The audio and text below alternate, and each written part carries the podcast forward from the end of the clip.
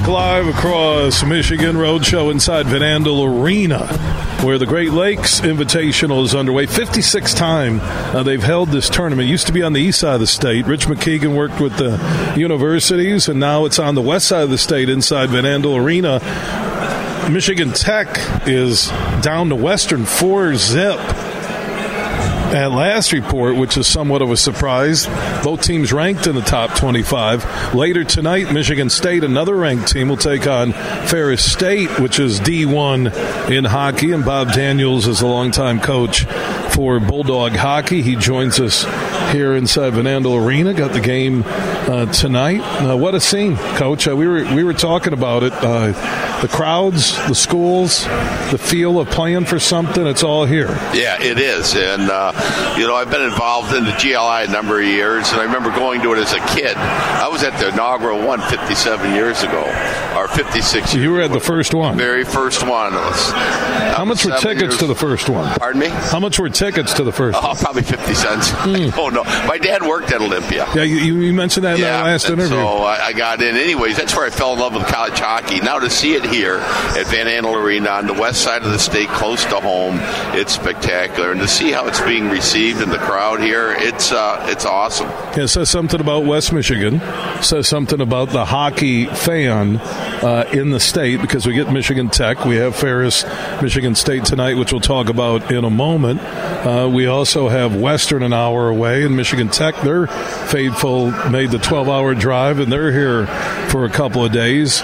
Your matchup with Michigan State tonight. Nightingale's done an incredible job of getting that program back in a hurry. He has. He's really done an outstanding job, and they're playing good hockey. We haven't met him yet this year, but we've seen him a number of times, and they look really good. And, you know, for Michigan Tech to have this game here, for them this is like a home game, you know, with all their alumni in the area, in the Detroit area, Grand Rapids area. So for them, I think they consider it like a home game. But it's got a lot of atmosphere out there. I had a chance to watch first period, and it was good hockey.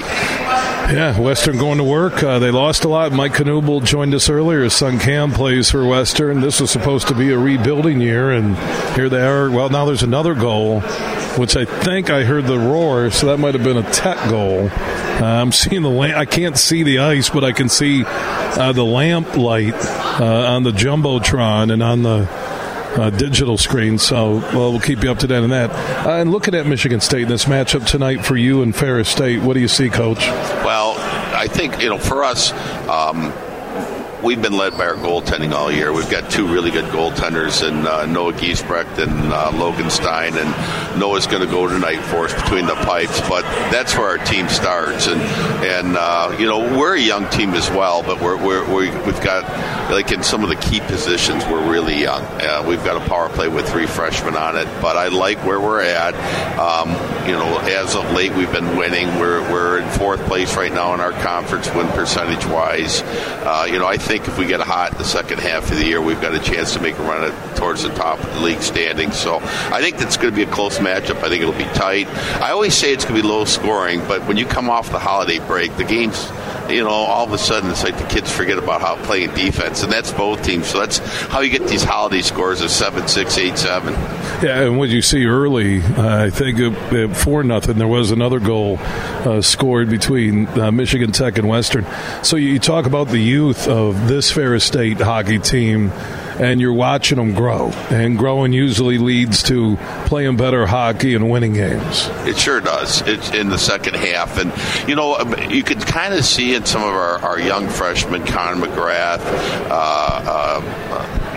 Trevor Sleppy. You look at those guys, and they played so much hockey in the first half of the year, and they're freshmen, and they were kind of wilting. And all of a sudden they came back from break now, and they've got a little more jump in their step. This is where a lot of times they start to shine. But they just get wore out between school, which, you know, is demanding. The hockey's so much more demanding than junior hockey where they've been playing that, you know, the excitement gets wore off, and you get in a month two, month three of it, you start to peter out a little bit. Yeah, physically, mentally, you hit that wall. How do you get over the wall? And now you're playing for something here at the Great Lakes Invitational at Van Andel Arena, and I think anybody when you're playing for something. Not just nothing against conference play or a road game or a home game in Big Rapids, but when you're playing for something and it's a game that puts you in a championship game, I don't think there's a lot of motivation needed for most teams. Yeah, you're right on. And like for people that may not be familiar with college hockey, what this would be like a bowl game type situation. And, you know, so you get yourself here. It's got a festive atmosphere about it, and you want to win it. In a tournament like the GLI, the oldest collegiate tournament in the country, most history, most traditions, probably the best tournament in all of college hockey. This is the one you want to win. Certainly this is the one we want to win. Bob Daniels, amazing job. I just saw the lamp go again. What's the score, Harrison? 7-0. Ooh, I would not have seen that coming. There's that Christmas break. It's a Christmas break. There's a Christmas break score. 7-0 Western. Harrison Watt, not JJ Watt. There was a lot of speculation that Harrison Watt had retired today. We had to set the record straight. That was JJ Watt. Well, there was a lot of people retired connected with Ferris were really sad when they heard it was Harrison. But they ended that. Harrison did speak at a mini press conference. Rob Bentley, Associate AD Media Relations, put that together, and people were running, audio montages of Harrison's hockey calls, and he has not retired. He's still the voice of Ferris Hockey. He'll join us next hour. Coach, good luck tonight. Should be a great atmosphere with Michigan State Ferris inside Van Andel Arena. If you want to check it out, a little after 7 p.m., they'll drop the puck. Go to Ticketmaster.com, and also tickets available at the Ferris State box office.